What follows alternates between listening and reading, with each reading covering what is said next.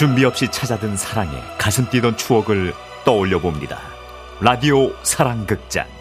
어느 날 사랑이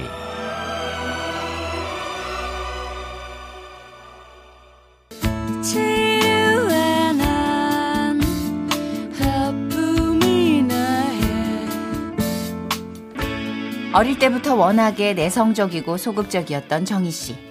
게다가 가부장적인 아버지 밑에서 자신의 뜻은 굽힌 채 조용조용 살아가던 날들이었죠.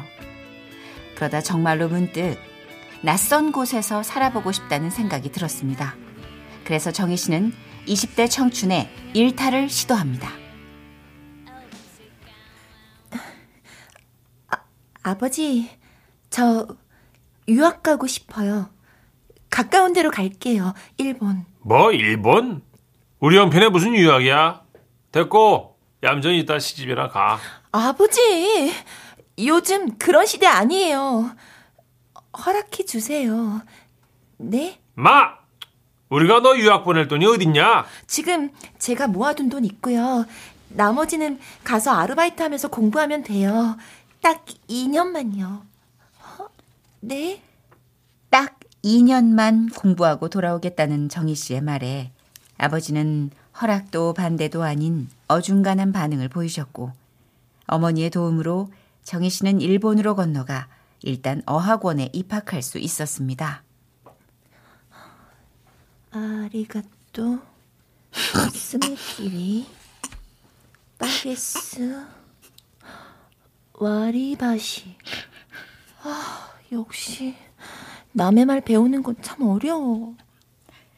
그래도 이런 노력 끝에 정희 씨는 어느덧 그 어학원의 최고급반 수업을 들을 수 있게 됐는데요.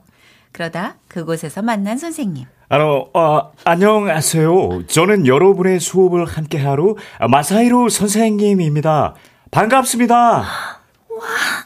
이 선생님은 한국말도 잘하시네 워낙에 한국 학생들이 많아서인지 선생님의 한국말은 꽤 유창했고 아마도 그래서 더 선생님께 의지했던 것 같다고 정희 씨는 회상합니다.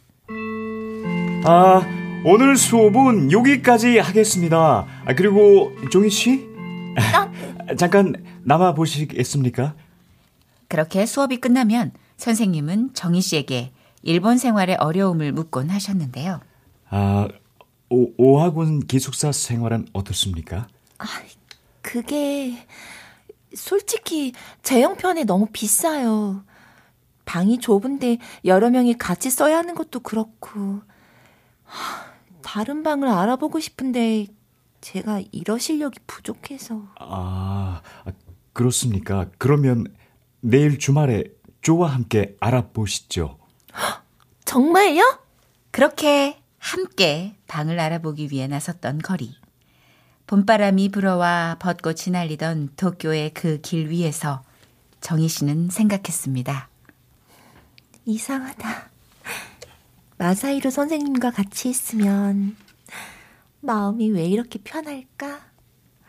음, 마사이로 선생님은 꼭 천사 같아.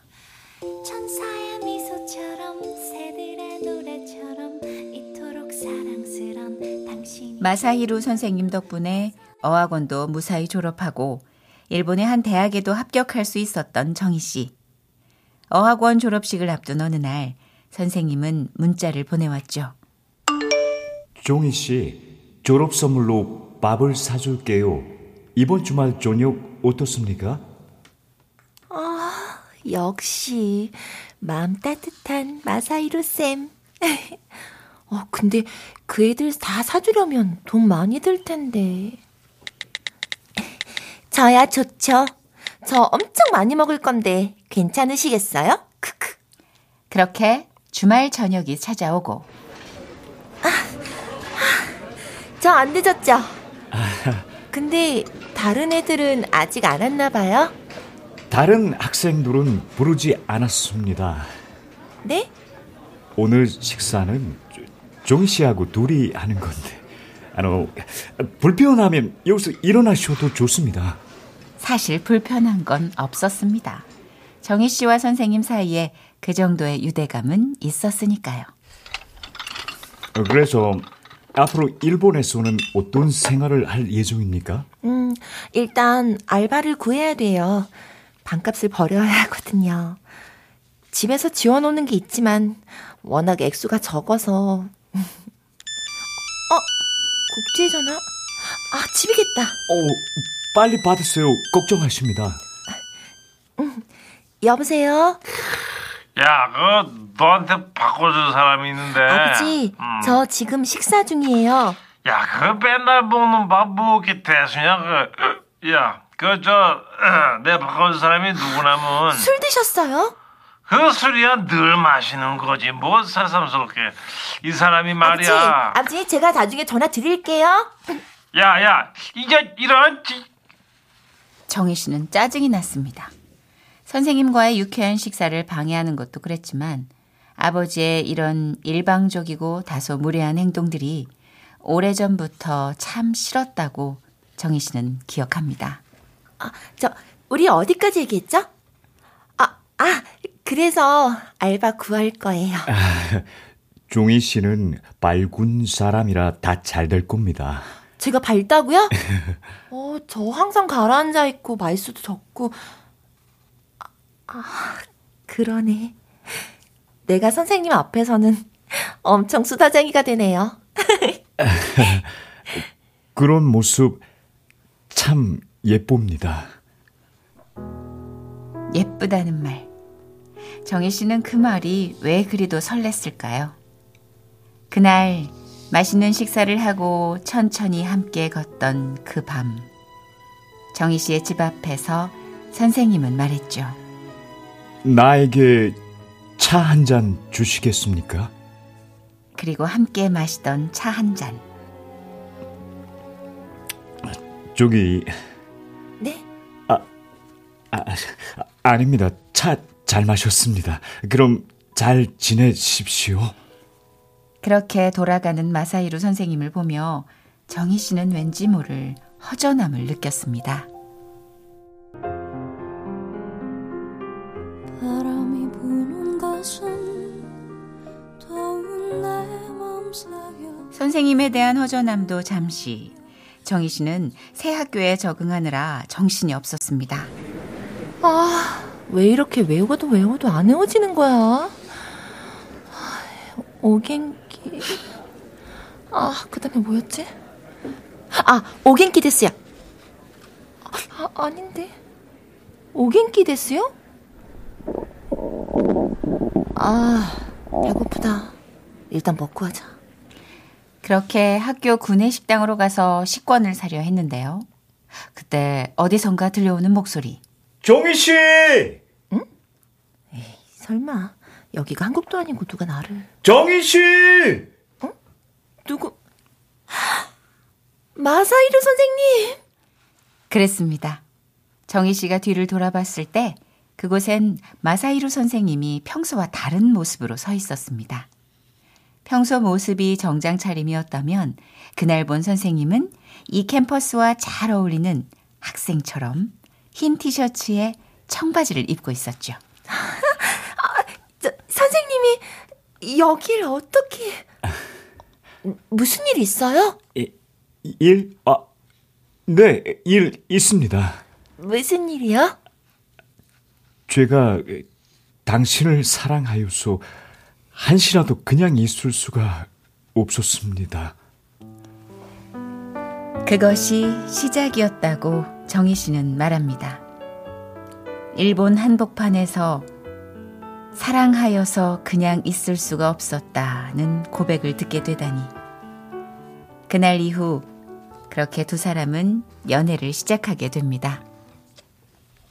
여기 공원은 일본에서도 새가 많기로 유명합니다. 근데 아, 한국은 매일 들어갑니까? 네. 부모님이 하도 성하셔서 잠깐 다녀와야 될 것 같아요. 이번에 들어가면 선생님 얘기도 하려고요. 아, 어떤 얘기? 결혼하고 싶은 남자 생겼다고. 그때 마사이루 선생님의 표정을 정희 씨는 잊지 못합니다. 고맙습니다. 저는 언제까지나 기다릴 수 있습니다. 우리가 종식으로 허락을 받을 때까지 그 언제까지나. 그리고 선생님은 한국에 가지고 갈 여러 일본 특산물들도 골라주었죠.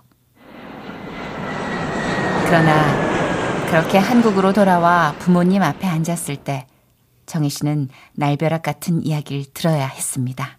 아, 그 이제 아빠가 너를 들어오라고 한 것은 말이야. 그너 결혼해라. 네? 양조장 집 있잖아.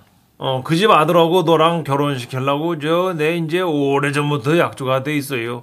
지난번에 같이 술 한잔 하고 너를 바꿔 주려고 했는데 네가 임마 그때 그냥 끊어 가지고 못해요. 저는 응? 사랑하는 사람이 있다고요. 아쭈 사랑하는 사람 네, 어? 일본에서 만났어요. 일본 사람이에요. 순간 아버지가 앞에 놓여 있던 안주상을 엎어버렸습니다. 이런 씨 이놈아 우리 집안에 일본 사람이 말해야 되는 소리야? 아버지, 내 인생이에요. 이 다물어 아버지와 딸의 언성이 높아지고 있었습니다.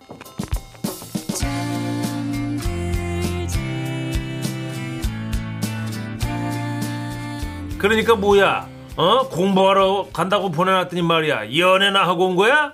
너희는 말이지 일본 가지 마. 아버지는 늘 이런 식이셨죠. 왜 제 의견은 묻지도 않으시고 그 중요한 결혼을 마음대로 결정하세요? 그 양조장집 아들이라는 사람이 얼마나 건들거리는지 아버지는 알기나 하세요? 맨날 오가는 아가씨들한테 짙은 농담을 던지고 껄렁댄다고요. 저는 그 남자 정말 싫어요. 저 저 저 얌전하던 애가 말이야. 어? 밖으로 막 나돌더니 애비한테 대드는 것 좀 봐. 이래서 내가 유학은 안 된다고 그렇게 말린 거야 내가. 아버지 자꾸 그런 소리 하시면 저 정말 다신 한국에 안 돌아와요. 어? 이게 어디서 협박이야? 그래, 어 가라. 당장 가. 그 길로 정희 씨는 다시 일본 비행기를 탔습니다. 여기에요, 정희 씨. 선생님, 어, 어, 저 그냥 여기서 살려고요. 무슨 일 있었습니까? 정희 씨는 알바를 하나 더 구했고 집에서 오는 연락을 외면했습니다. 이대로 선생님과 서로를 지켜주며 연애하다가 돈이 많이 모이면 허락 없이 결혼해도 좋겠다고 생각했습니다. 그런데 그러던 어느 날 아버지가 아닌 어머니에게서 온 전화. 아, 네 아버지가 많이 아프셔. 한국에 들어왔다 가라. 어머니의 말은 사실이었습니다. 한국에 도착하니 아버지는 병원에 입원해 계셨고 그 쩌렁쩌렁하던 기력은 어디 갔는지 힘없이 누워 계셨죠. 그 양조장집 말이다. 그냥 집이 아니야. 어? 그 예전에 우리 집에 불나가지고 재산이고 가축이고 다 사라졌을 때 그 우리를 무심양면 도와준 집이야. 너그 은덕을 잊어버려서는 안 된다. 어? 그 집 아들하고 결혼해. 너 그렇게 안 하면 이 애비가 제대로 너를 못 감을 것 같다. 정희 씨는 슬픔이 밀려와 견딜 수가 없었습니다. 그리고 아버지는 가시는 그 순간까지 한 번 더 당부하셨죠. 내 부탁, 너 잊으면 안 된다. 그 말을 끝으로 눈을 감으셨던 아버지. 그리고 그 순간 정희 씨는 다시 예전에 순종적이고 소극적이던 딸로 돌아가게 됐습니다. 일본으로 건너가 마사이루 선생님에게 이별을 고하던 날, 마사이루 선생님은 말했죠. 잊지 않고 내 가슴 속에 꽃으로 남겨두겠습니다. 그동안 행복했고 고마웠습니다. 그렇게 이별하고 정희 씨는 다시 한국에 돌아왔습니다. 지금이라면 다른 선택을 했을지도 모르겠지만 그때는 어쩔 수 없었다는 정희 씨. 아버지의 유언이라고 생각하니까 어길 수가 없겠더라고요. 그리고 지금 생각해보면 나 자신도 선생님과의 사랑을 불안해했던 것 같아요. 국적이 다르니 자신이 없었던 거죠.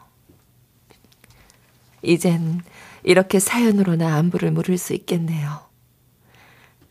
마사이루 선생님, 잘 지내고 계시죠? 나의 청춘, 그 아름다운 봄날, 함께 해주셔서 고마웠습니다. 눈을 감으면